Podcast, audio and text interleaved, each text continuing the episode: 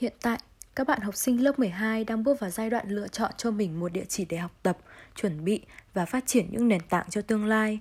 Trên fanpage chính của Học viện Báo chí và Tuyên truyền đã và đang diễn ra chuỗi livestream tư vấn tuyển sinh, bao gồm 7 buổi nhằm giải đáp thắc mắc và cung cấp các thông tin để các bạn có cái nhìn tổng quát hơn về trường cũng như các ngành học. Hai trên 7 buổi livestream đã diễn ra thành công và làm rõ một số vấn đề cơ bản. Buổi livestream tiếp theo sẽ diễn ra vào ngày 4 tháng 4 tới đây. Bên cạnh đó, vào ngày 11 tháng 4, ngày hội tư vấn tuyển sinh lớn nhất trong năm sẽ được tổ chức tại khuôn viên trường Đại học Bách khoa Hà Nội với sự có mặt của Học viện Báo chí và Tuyên truyền.